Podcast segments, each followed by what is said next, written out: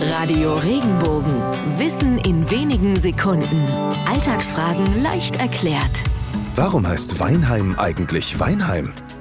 So gut es auch passen würde, der Name Weinheim kommt nicht vom Wein, der in der Gegend angebaut wird. Die Stadt Weinheim hat ihren Namen von einem fränkischen Stammesfürsten namens Wino, der im 7. Jahrhundert das Dorf Winnenheim, also Vinos Heim, gegründet hatte.